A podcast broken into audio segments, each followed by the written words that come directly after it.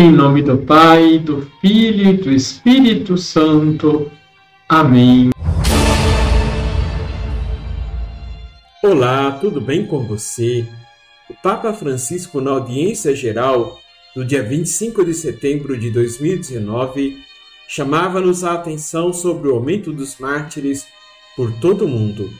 Assim dizia: Hoje há mais mártires do que nos primórdios da vida da Igreja e os mártires estão em toda parte. A igreja de hoje é rica de mártires, é irrigada pelo seu sangue, que é semente de novos cristãos, e assegura o crescimento e fecundidade ao povo de Deus.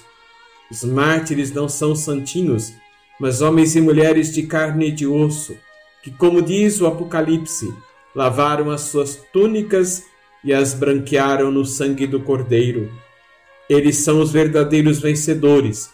Peçamos também nós ao Senhor que, olhando para os mártires de ontem e de hoje, possamos aprender a levar uma vida plena, aceitando o martírio da fidelidade diária ao Evangelho e da conformidade com Cristo.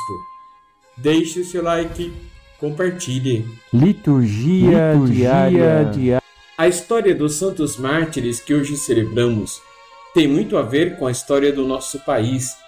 Ela se relaciona com a invasão holandesa que se deu no Nordeste brasileiro, mais especificamente em Cunhal, no Rio Grande do Norte, onde moravam diversos colonos que trabalhavam no cultivo da cana-de-açúcar.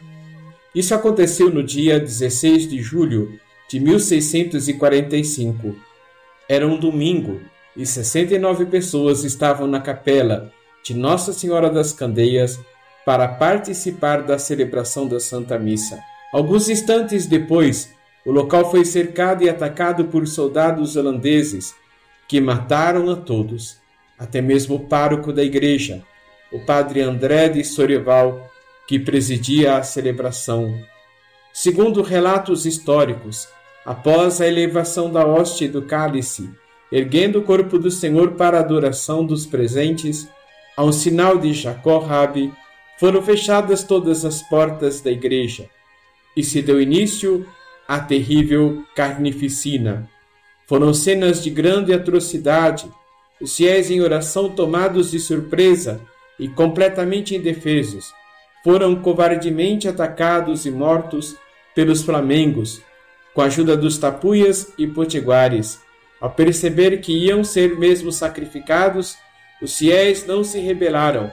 Ao contrário, entre mortais ânsias se confessaram ao sumo sacerdote Jesus Cristo, pedindo-lhe com grande contrição perdão de suas culpas, enquanto o padre André estava exortando-os a bem morrer, rezando apressadamente o ofício da agonia.